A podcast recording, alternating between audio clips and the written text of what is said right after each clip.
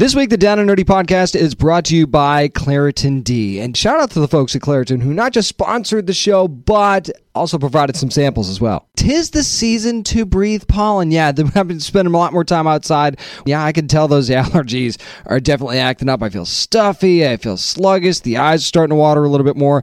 That's why I'm turning to Claritin D. Look, it's definitely helped me relieve my symptoms. It seems to work really, really fast for me as well. It's designed for serious allergy sufferers. Claritin D has two powerful ingredients in just one pill that relieve your allergy symptoms and decongestion in your nose so you can breathe better. And hey, I'm noticing a lot of that right now. As a matter of fact, I'm looking forward to be able to enjoy much more outdoor time this spring and summer. A lot of that has to do with Claritin D. Fast and powerful relief is just a quick trip away. Find Claritin D at the pharmacy counter. Ask for Claritin D at your local pharmacy counter. You don't even need a prescription. Go to Claritin.com right now for a discount so you can live Claritin Clear. Use as directed. Greetings, adventurers. Today we're excited to introduce you to a new story Dark Dice, a horror podcast that blurs the line between actual play and audio drama, where the story is determined by the roll of the dice. Six adventurers embark on a journey into the ruinous domain of the Nameless God. They will never be the same again. One of the players is not what they seem after a doppelganger, a creature that can assume the form and voice of whatever it kills, infiltrates the team. As the players are picked off and replaced one at a time, can they figure out who the monster is before it's too late? Can you? Here's a quick example of what our show sounds like. The uh, shambler with the jar of liquid inside of him. Soren Arkwright let loose an arrow that cracked the glass, passing through the spine of the creature. The shambler still managed to maintain its forward momentum, but stumbled as it eagerly tried to bite and swipe at Soren, landing near his feet. As Jeff Goldblum has now joined our cast, Dark Dice is available however you listen to podcasts. Spanning the nerd world and feeding your fandom. It's time for the Down and Nerdy podcast. Here's your host, James Witham. Monster season is upon us. It's episode 438 of the Down and Nerdy podcast. I'm James Witham, and you know Monster High the movie is going to be coming out next week, October the 6th to be exact, on Paramount Plus in Nickelodeon. So I wanted to dive right into that. Going to talk to Jy Prishkulnik, who plays Cleo in the movie. Yeah, maybe she's the mean girl. Maybe she's not. Maybe she's misunderstood. We'll ask Jy about that and so much more. Going to keep things on the spooky theme this week. Going to talk about Hocus Pocus 2. I'm going to give you my spoiler free review of that and see if it lives up to the hype. And, you know, of course, we waited so long for it. Yeah, I'm going to be talking about Hugh Jackman back as Wolverine as well, and so many other great nerd news stories to talk about. And I've definitely got a few opinions that I need to share this week as well. So let's get moving, shall we? Jy Prishkulnik joins me next to talk about Monster High the movie on the Down and Nerdy podcast. This is Karan Ashley from Mighty Morphin Power Rangers, and you're listening to Down and Nerdy podcast. If you have kids or not, you probably know what Monster High is. And you've probably seen, if you watch Nickelodeon a lot, like you do in my house with my three kids, Monster High, the movie, is going to be coming out on October the 6th on Nickelodeon and on Paramount Plus and Cleo De Nile has graced us with her presence today. It is Jy Prishkulnik. Prishkulnik, excuse me. Jy, how you doing? I'm doing so great, James. Thank you so much for having me. So, Jy, I don't know how familiar you are you were with the Monster High franchise or how popular it was when I got this. All I know is when I was at Comic Con, I was at the Mattel booth and they said free Monster High pins, and then all of a sudden, you know, the here came the crowd. So, were you aware of just how popular this franchise was? I mean, yes and no. I I know that the fandom is so diverse and really vast too. There are fans all over the world. I remember growing up seeing the dolls on the shelves at the store, and I remember really wanting them, but my mom thought they were too mature for me. But my cousin had the dolls. And so I, anytime I went over to her house, we would always play Monster High. And even then, I, I think I gravitated more towards Cleo. See, everybody's always got a friend or like a cousin that has the toy that they wanted. So you go over their house like a lot to play with it. I see, I know exactly where you're coming from. That's amazing. That's amazing. So Cleo kind of described as the undead diva. It's right there on the poster. So how would you describe her though? Okay. I thought a lot about this. I think the three best words to describe her are fierce, sophisticated, and misunderstood. You know, we know Cleo is sort of the mean girl. She's she's really popular. She's like the queen bee energy. But in this reboot, we sort of see a different side of her, and we see how there are so many layers underneath that. I mean, she is a mummy after all. That is very, very true. So you, you actually say Queen Bee, which I actually have down right here in one of my questions, actually. So, I mean, she's royal, so that means you know Queen Bee energy, like you said. But do you think she do you does she really deep down want to be your leader, though? Does she want that pedestal? You think? You know, that is a really great question. I know that a lot of her desire for royalty and, and that sort of attention sort of comes from her sibling rivalry with her older sister, Nefera. But whether she really wants it, I think Cleo would make a really great leader. I think she's really good at listening to her peers once she feels accepted. And so I think because of that, she would be really great at taking people's needs and wants into consideration and implementing that in a really fun and immersive way. So I think she would make a really fantastic leader, but I feel like she would also be afraid to fully take on that role. But never show it, I'm sure. Oh, of course not. You no, no, no, no. Guess. Can't do that. Can't do that.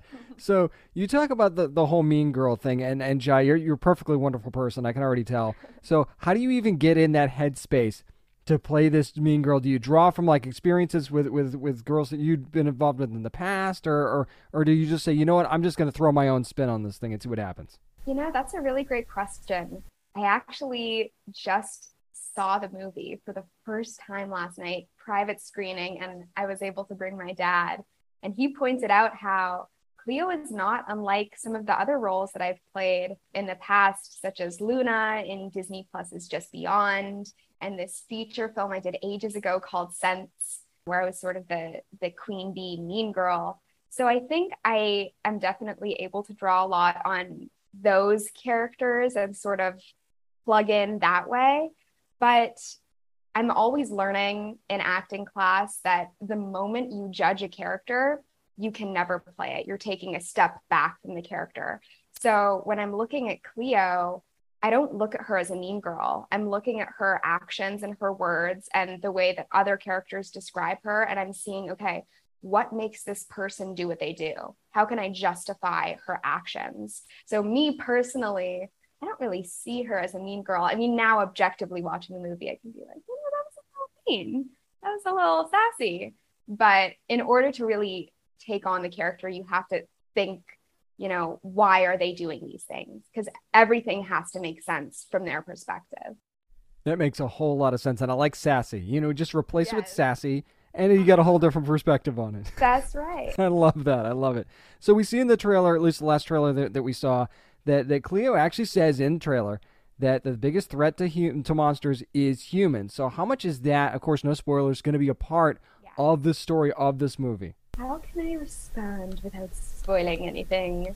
Well, I think it's also mentioned in the trailer that Clawdeen is sort of battling with these two sides of herself, right? There's the the werewolf side and the human side. So I think that's sort of where the fear of humans comes into play here.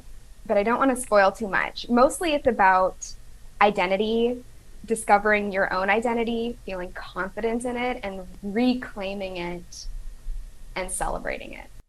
And that's certainly what Monster High has been about from the beginning. So that that is that is definitely a good way to put it. Talking to Jy Prishkulnik, who of course plays Cleo on Monster High the movie. We're going to see that on Nickelodeon and Paramount Plus on October the sixth. Uh, you mentioned Clawdeen, and I know that you know again she's she's the mean girl, but how do you not necessarily does how does she get along with the other girls? Because i think we kind of figure that but how do you think she really views the other girls like clawdeen and frankie? I think at first cleo feels threatened because she's sort of been around this community you know everyone's entering in as a freshman. However cleo has her older sister and her her father who has sort of introduced her to this community already mm-hmm so I think she feels some status in that respect as well. And Clawdeen and Frankie are introduced as these new new ghouls at school, right? So I think automatically Cleo wants to sort of exert her power and show, you know, I know what's going on here. But over the course of the movie, we'll see how their relationships develop and deepen. Interesting, interesting. Now, Jy, I see that things get musical probably more than once throughout the movie. We see that in the trailer as well. So, did you get to put some of that dance training to good use, or what? I did. Oh my gosh, this is the most fun. I've never done a film musical before. So yeah, we we had about two weeks of boot camp before we actually started shooting, where we had to learn all the dances in two weeks, and then we had to put on six to eight inch heels and dance in the heels. So I remember the first day we were doing the simplest dance, and I went home just sweating and crying, like, how am I gonna do this in heels? But by the end of it, I mean, everyone was just so supportive and we were all going through it together that by the end of it, I was just popping and locking, eight inches off the ground, like it was nothing. That's awesome. That's awesome. Speaking of everybody kind of being in it, what was it like working with this, with the rest of the young cast, with Cece and Mia and some of the others? Because it, it just looks like just in the movie you guys are having fun. I can't imagine what it was like when the cameras weren't rolling. Oh my gosh. Truly one of the best experiences I've ever had on set and we were just talking about this last night when we got to see the movie together. Not every set is like that you know not mm-hmm. every set is full of people who you are really excited to show up at work with at three o'clock in the morning every single day. That's a tough ask. this, definitely. But this particular bunch i mean not not only the cast also the crew and everyone we got to work mm-hmm. with our amazing director and producer, everyone was just so excited to be there. And I think even during the shoot, we knew, we all knew how special what we were doing was going to be. And we were just so grateful to be a part of it and to contribute our voices and our artistic expressions to this already rich and amazing universe. So it was, tr- I, I don't have a single bad word to say about any of them. I can I can only imagine. We talked about the cat. The character's been around for a while, and Cleo's look a little bit different than what we've seen in the past. So talk about what the process was like working with the design team and coming up with this look, which I think is really nice. Yeah, I've been reading a lot online about how fans are putting together that this look in the poster is similar to Cleo's iconic full look in Boo York, Boo York. And I don't actually know if that was the inspiration, but I wouldn't be surprised because our our wardrobe team was just so well read in the universe and they were taking inspiration from everywhere. But what I will say is, I mean, so much thought went into every single element of everyone's costumes. In the poster that we see here, the the neck piece that Cleo wears, that with the all the intricate beading, is actually from Egypt. It was handmade wow. in Egypt. And that wasn't the only piece that was imported from Egypt for Cleo's look. So it was everything was super thoughtful. The the skirt that that Cleo wears there was handmade in house by our very own fine Italian tailor who made a lot of our costumes. That's incredible. That's so incredible. So, I mean, you know, you've got the Mattel name on this too, Jy, and I can't help but wonder are there new new dolls, new toys coming out based on Cleo? Have and if there are, have you seen them yet?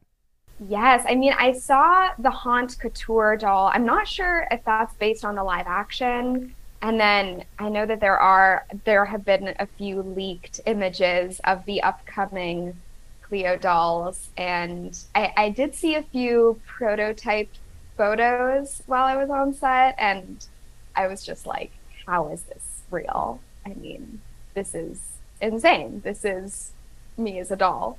You know? It's, that's got to be awesome. And now you're a grown up, so you can buy as many as you want.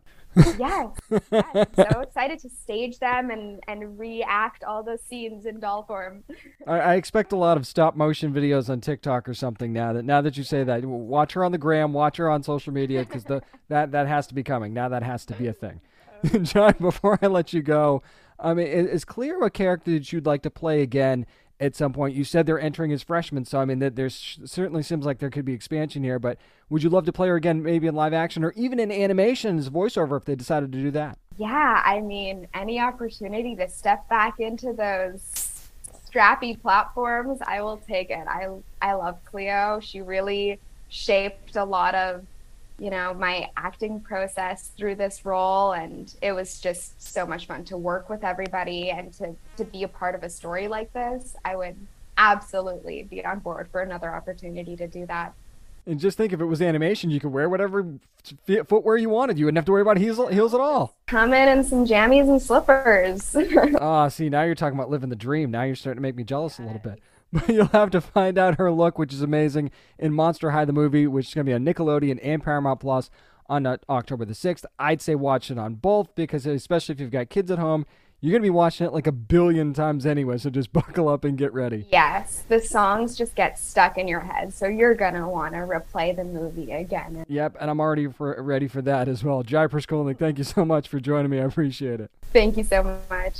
And I can tell you that my son has been bugging me for weeks to see Monster High, the movie. It's just one of those things where the, the fandom's been waiting for this for so so long now. I think that the hype is is not only real, I think it's at a fever pitch right now. So I think that Paramount Plus, Nickelodeon, the place you're going to want to be October the 6th. That is when Monster High, the movie, is going to premiere. I think it's just the start of a lot of great Monster High things coming up from Nickelodeon. Again, thanks to Jy Prishkulnik for joining me to talk about Monster High, the movie, which is coming to Paramount Plus and Nickelodeon. Up next, how about a spoiler free review of Hocus Pocus 2 to see if that lives up to the hype? I'll talk about that next on the Down and Nerdy podcast. This is Shea Fontana, writer for DC Superhero Girls, and you're listening to the Down and Nerdy Podcast. Contained herein are the heresies of Radolf Burntwine, erstwhile monk turned traveling medical investigator. Join me as I uncover the blasphemous truth of a plague ridden world that ours is not a loving God, and we are not its favored children. The heresies of Radolf Burntwine coming January 2nd, wherever podcasts are available.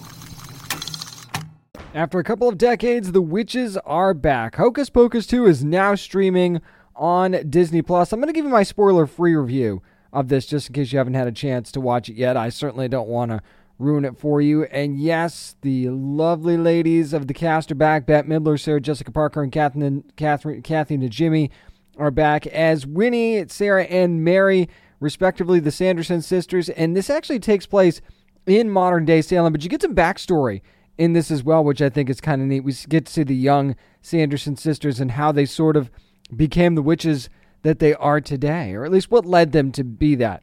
Anyway, so I thought that was a really neat way to begin things. I thought this movie started off really, really well, actually, with that and taking that trip backwards and reintroducing us to the sisters. And then you hit the modern day and you've got Becca, Izzy, and Cassie, who are three friends who live in Salem. They're teenagers. And of course, Salem always has this big celebration every year, being Salem. You know, Halloween, the big time for them to celebrate and, you know, get into the whole history. But this movie had a little bit of an identity crisis, if I'm being honest, because I actually got drawn in by this friendship between Becca, Izzy, and Cassie. And it's a bit of a fractured friendship. I won't tell you why, but there's, you know, they're teenagers. You can you can almost guess what the reason would be why three group of girls wouldn't be the, the uh, friends the way they used to be. And they've been friends since they were very, very little.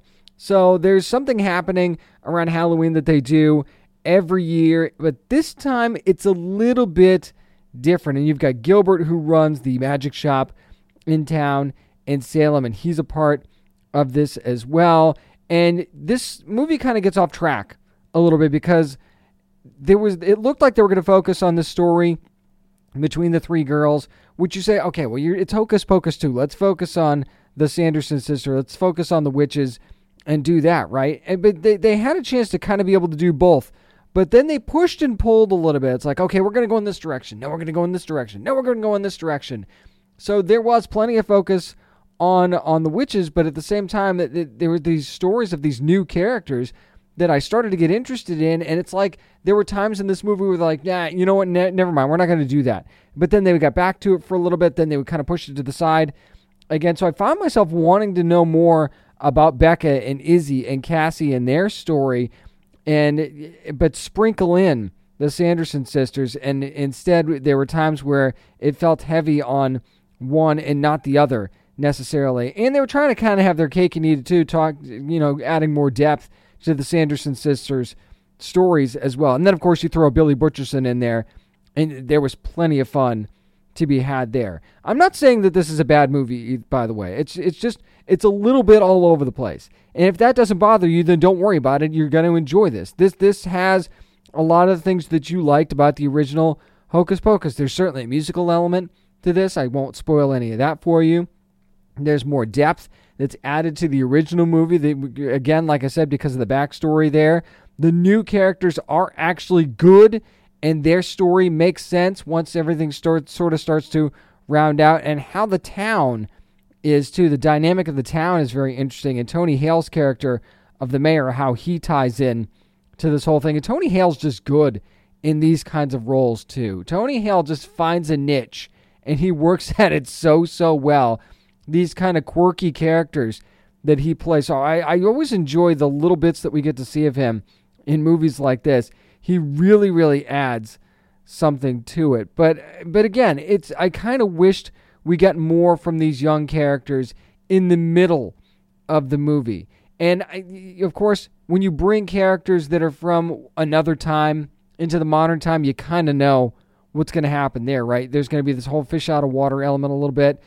I'll be honest, I could have done without that. There were a couple of very funny moments in this movie, though, that had to do with that. I'm not going to lie. There were a couple of very clever things that the writers and the director did had a choice to do, and they and they brought it out, and I thought it was very very funny. One of them involves, you know, witches fly on brooms, right? Well, there's there's something there's something to that. I won't spoil it, but that was one of the more funny moments in the movie for me. But there's a, again a very likable cast. I thought they did a really good job bringing the present day element into this thing. This had a this movie ended up having a deeper meaning than I thought it would at the end. I thought the ending did at least make sense. And yes, there is a post credit scene too, by the way. I'm not going to spoil that for you, but yes, there is a post credit scene that you're going to want to pay attention to for sure. And I'm not going to, again, I won't give you any hints or anything. I just want you to be watching out for that. But again, a lot of the elements are there that you like from the from the original movie. They don't go too heavy on winks and nods to the first movie, which I thought was smart. They actually try to tell their own story in this thing, which I thought was a really really good move. I thought the character designs were extremely good, especially for the Sanderson sisters. It felt like you were kind of right back in to that vibe. But again, I just kind of wish they would have picked a lane and stuck with it. I, I, wish they would have been a little bit more gutsy to give us a little bit more from these newer characters. That you know, I, I got to give uh, Whitney Peak and Belissa Escobedo, especially who play Becca and Izzy. Their chemistry together was fantastic. I thought, and I think it was really kind of their performance that made me want to see more from that pairing. And then when you bring in Lilia Buckingham in as well as Cassie, and you see the three of them together, that really added something for me. And it's like I really wanted to see more of this. So it's not necessarily that I didn't want to see the Sanderson sisters. It's just that I was I unexpectedly was given these new characters that I enjoyed, and I wanted to see more of them as well. And there was only so much time to be dealt out here. So Hocus Pocus 2, I'll go ahead and say not perfect, but better than I expected, and I'm curious to see how you feel about these newer characters. But I think that this is a good addition to the story. I don't think it does anything to kind of tarnish the original, like some of some of these, you know, decades long, decades later sequels have done. I think it a- actually adds a little bit to it, and I think again, if you enjoyed the original, I do think that you'll enjoy this one as well. That's going to do it for my spoiler free review of Hocus Pocus 2. Up next, let's get to some nerd news and have a little bit of fun while we're at it. I'm James Witham, and this is the Down and Nerdy Podcast. Hey, this is Coby Bell from The Gifted, and you are listening to the Down and Nerdy Podcast. Marvel fans finally getting something that they've been waiting for forever. It's time for nerd news, and I'll include myself in this because, you know, it's always fun when Ryan Reynolds and Hugh Jackman kind of jab at each other. Now they're going to be doing that on screen in the MCU as well as revealed in a couple of very hilarious videos by Ryan Reynolds. Wolverine will be joining Deadpool 3, yes, played by Hugh Jackman, and the two will have what I can only imagine is one bloody good time. And now we know that Deadpool 3 is going to be coming out on September the 6th. 2024. So we've got plenty of time to kind of, you know, get this thing going and, start the hype machine, which, you know, with Ryan Reynolds is not a difficult thing to do. We saw the the gray Deadpool suit that he kind of teased in that video, and even in a in the pregnancy photo with his wife as well, which I thought was pretty funny too. But that's just what these guys do, and of course they don't reveal anything about the plot other than the fact that hey, since Logan takes place in 2029, that's how this makes sense, and you can do a movie like this. Does this undo Hugh Jackman's last appearance as Logan as Wolverine, though, is one question that I sort of have it, to kind of get away from the fun of this a little bit because that's how you want to go out, right? You want to go out on such a high note like that. And Logan was such a great movie and such a great way to sort of end Hugh Jackman's story as Wolverine. Now, bringing him back into this, maybe this in a very, very different role, in a very different way we've seen Wolverine and than we have in the past maybe this doesn't tarnish that because it'll be so different, but at the same time, it's almost like the whole, you know, do you bring back Chris Evans as Captain America? Or do you bring back Tony Stark? You bring back Robert Downey Jr., which I'll get to in a second with another story. But I kind of don't think that this tarnishes it because I think this is something that probably should have been done a long time ago. Of course, they tried to do it once and royally screwed it up. So it's almost like righting a wrong instead of it being wrong bringing Hugh Jackman back if that makes sense. Plus, I mean, just the the off screen relationship between Ryan Reynolds and Hugh Jackman, I think is really going to add to this anyway. And these guys are going to go all out to make this A, what it should be, and B, just something super, super fun, whether it be like a buddy road trip type thing or just a bloody all out war between Wolverine and Deadpool. And, you know, where's that common ground going to be? I think it's going to be another interesting factor in this as well. And where this goes, who knows? I think it's too early to speculate, you know, what the story could be, you know, why these two are crossing paths, anything like that. Is Deadpool 3 going to be the gateway to the X Men in the MCU? I don't know. We're talking about 2024 here. Uh, are they going to wait that long? I don't know that they'll wait that long. I think they'll figure out a way to kind of work the X Men in before that. But I mean, it could it be a good gateway? I, I, think it certainly could if they decided they wanted to wait that long and you know gear up for Secret Wars and and things like that it certainly could make sense. And 2024 is not that far away, but I kind of feel like they're going to want to get something in there a little bit sooner. But I'm all for this. I think that this is something that that any Marvel fan would be lying if they said they didn't want or wasn't or weren't looking forward to. So let's just be happy that we're getting this in the short term, and then we'll worry about the long term when it gets there. You just got to be happy in the moment sometimes, right? This was an interesting little tidbit of Marvel Studios news that came out this week that's really flown under the radar, I think. And that is that Armor Wars is going to be a movie now instead of a Disney Plus series. This was first reported by the Hollywood Reporter, the movie that's now going to, that's going to be fronted by Don Cheadle as Rhodey is is now going to be a movie instead of that Disney Plus series, which means instead of being like say a 6-hour, 8-hour show, it's going to now be a 2 plus hour movie. Now, they just hyped this at D23 as a series. So, this is something that was recently decided. Why? That's the question that I have to ask about this is why. And does this have something to do with recent Disney Plus series? I'm not going to bash She-Hulk, I promise. Because it was actually it was actually decent this week. They kind of got back on track and, and made had a really good episode that meant something. But at the same time, did they look at something like She Hulk and go, man, this drug on too long? This really drug on too long. We didn't have to make it this long. What if we shortened it up? And maybe you look at something like Armor Wars and say, maybe this is one of those times that we should shorten this thing up and it'll matter more if we make this a movie instead of making it a series. Now this probably means it gets pushed back because you got to make, you know, some changes there and things like that. But again, is that a huge deal? I don't know that it is. Also, something to think about, though, I just mentioned it a couple seconds ago. Does this have anything to do with the potential return of Robert Downey Jr. as Tony Stark, as Iron Man? Even if it's in like a flashbacks type of situation, is this something that we could see? And is this something that you'd want to see? Because again, it was like the perfect way to go out in that characters. They did so many good things and so many things right in Endgame. Does it tarnish it if you bring back Tony Stark. Let's say that Armor Wars doesn't come out until 2026 or or some or around that time frame. And let's say it's after Deadpool 3.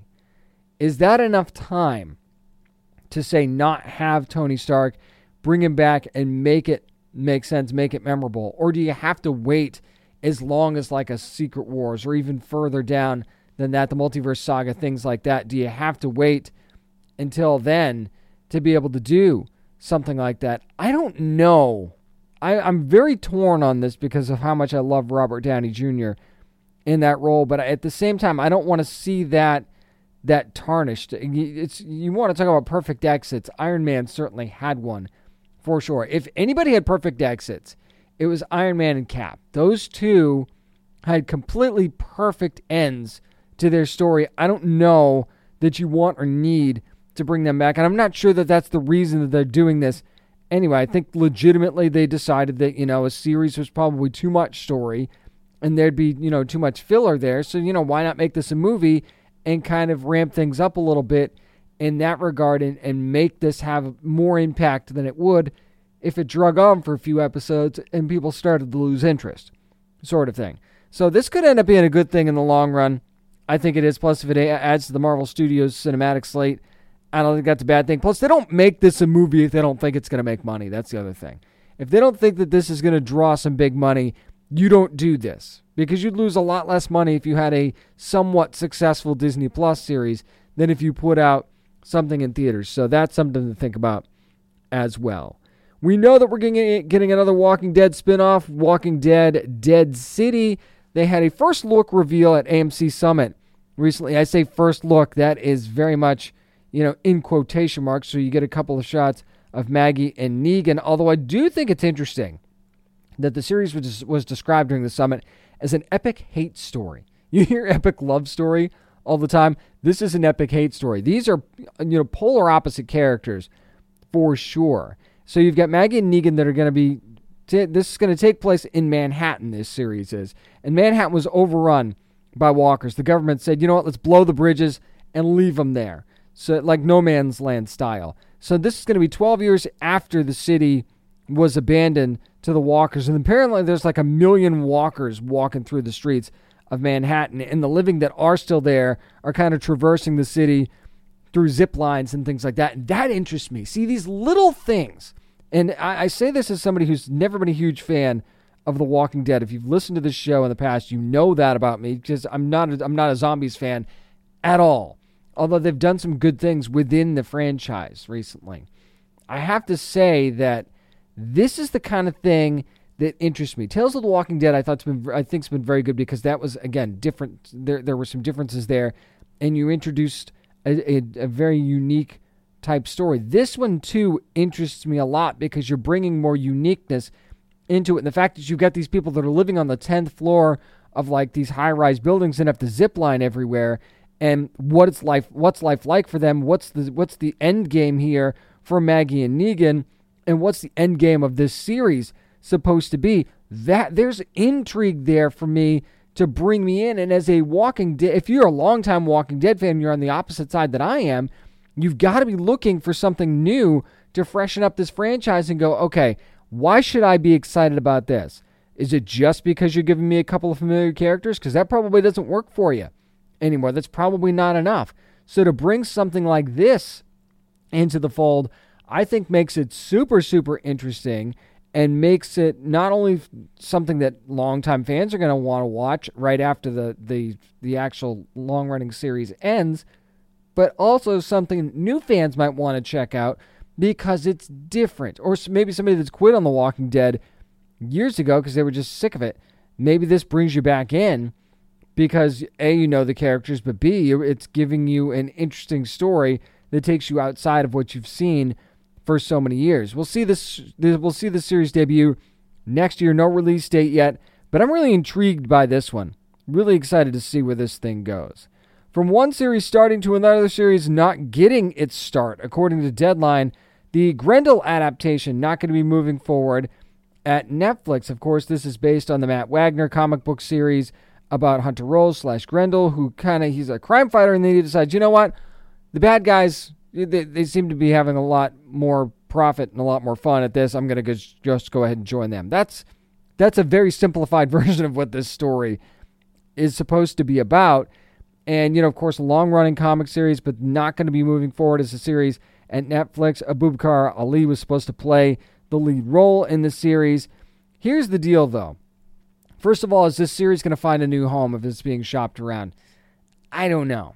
I, I did this one again, not a not a fully recognizable name as a comic book series. Certainly very popular in the crowd of those who love comics, and and uh, not just because of the story, but because of the art of Matt Wagner as well. This has been one of his more popular series ever. So I'm a little bit surprised that just for that reason, having this cult following, that Netflix doesn't go forward with this, especially since it's a very interesting concept as well. And certainly, concept usually gets you a long way. But is this Netflix kind of being a little passive here when it comes to comic book series? Because let's face it, they've had some hits and misses. They've had some big home runs, but they've also had some big strikeouts as well as far as comic book series is, are concerned. So you might understand why Netflix is a little shy about going ahead and just hitting the green light on every comic book series that comes along. But what was it about this one that made them go, eh, I don't know? And if you're another network, do you look at this and you go, well, if Netflix passed, what are we doing touching this thing? That's also something that you've got to think about too. Although you never know. I don't think I, I'm not ready to put this one to bed just yet. Although if we don't hear something in the next couple of weeks, I don't think we're going to be getting anything ever, and I don't think this series will ever really see the light of day. Which again, I think would be a shame because I think there's a lot of cool character designs here. I think the story is really something that's that's different, or certainly different enough that it should warrant be, being given a shot at least. It's one season, so I'm a little bit surprised that Netflix decided to boot this one, but there has to be a reason that we don't know about that we're not being told that this series isn't moving forward. I don't know that we'll ever find out what that reason is, and, and do we need to really? And hopefully this thing finds a new home though, because I was really actually looking forward to this adaptation, and yeah, we'll just we'll see how it goes. Another rebranding is happening for a network. You know, Epix, of course, have talked about the Billy the Kid series and many other shows that have been on, uh, on Epix. It's going to be rebranded now as MGM Plus starting in January of 2023. The first show that's going to be on the new brand is season three of Godfather of Harlem. Of course, the first two aired on Epix.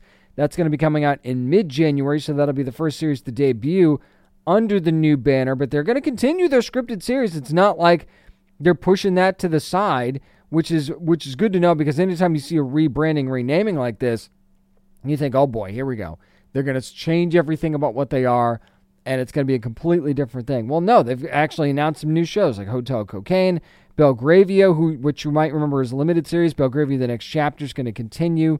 That they've also got an untitled Amityville Murders docu series that's going to be coming out. Billy the Kid is still going to be part of their plans there as well, and some of the other scripted series that they're still airing on the network. So I think that it's interesting that they're doing this. And I guess the reason being is you got a more recognizable name on there in MGM than Epix because Epix has always been kind of like the throw in for your cable package, right? If you still have standard, if you, if you still have cable and you don't have like basic cable, Epix is kind of the movie channel where they go, you know what, just go ahead, have this, just just just take it. And at least that's been my experience when when I've gotten cable anyways, that they just kind of throw that one in there. And I appreciate that because they've always had some good movies on Epix as well. So I'm not, I'm certainly not complaining when you're going to go ahead and do that for me. But at the same time, MGM is a more recognizable thing. And since everybody's just sticking a plus sign at the end of everything, that is something that, again, it'll perk your, your, your, your eyes up and your ears up if you're somebody who's not deeply into movies, the movie and TV world like I am. So if you're just a casual viewer, you're going to see the MGM and you go, oh, that's the one with the lion, right? You know MGM. You don't necessarily know what Epix is. So knowing the MGM brand might make you want to watch that network more so or that or download that app more so than you it would be if you just see Epix. And Epix is not a bad name. It's a cool name, but at the same time you're you don't know what that is.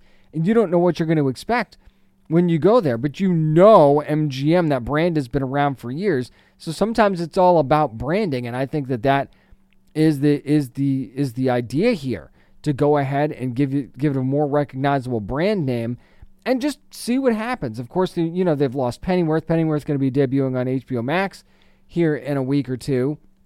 So that was kind of a bummer, but at the same time, they've got some good shows and movies on what's now going to be MGM Plus. So I'm looking forward to this change to see if it actually makes a difference, see if it helps them ramp up things a little bit more as opposed to backing off when changes like this seem to be made because it seems like they're doubling down more than they are backing off. So I think that you know this is the that last ditch effort to kind of do something that they really want to do to showcase their original programming. That's going to do it for this week's edition of the Down and Nerdy podcast. Again, thanks to Jy Prishkulnik for joining me to talk about Monster High, the movie. Can't wait to see that on Paramount Plus on October the 6th. Make sure you're following us online as well, downandnerdypodcast.com, at Down and Nerdy 757 on Twitter and Instagram, and at Down and Nerdy on Facebook, at Down and Nerdy Pod on TikTok as well. Don't forget, we're also part of the Realm Network. You can download and listen to us on the Realm app as well if you want to. A lot of other great shows on there as well. Blood and Gold, new show that just debuted, actually really, really good. Make sure you're checking that out while you're at it. And don't forget, very important, you never have to apologize for being a nerd. So let your fan flag fly and be good to your fellow nerds. Hey there, this is Justin Bartha. I made a funny new podcast, King of the Egg Cream. It has the greatest cast in the history of podcasts with actors like Lewis Black. I'm torn by my feelings for two women. Bobby Cannavale. You can eat it, or if someone hits you, you can put it on your cut. Melanie Lynskey. I wonder what these marvelous things are that look just like boiled chicken feet. Jason Ritter. I can break things and pick locks and kill people. Michael Stuhlbarg. The whole point is to inspire people that they should make themselves better. Ari Graynor. No, don't whet its appetite. What are you, an idiot? Me, Justin Bartha. That's not just any egg cream, that's a Lemke's special. And all narrated by the hilarious Richard Kind. This is the story of Harry Dalowitz and how he rose from nothing to become New York's King of the Egg Cream.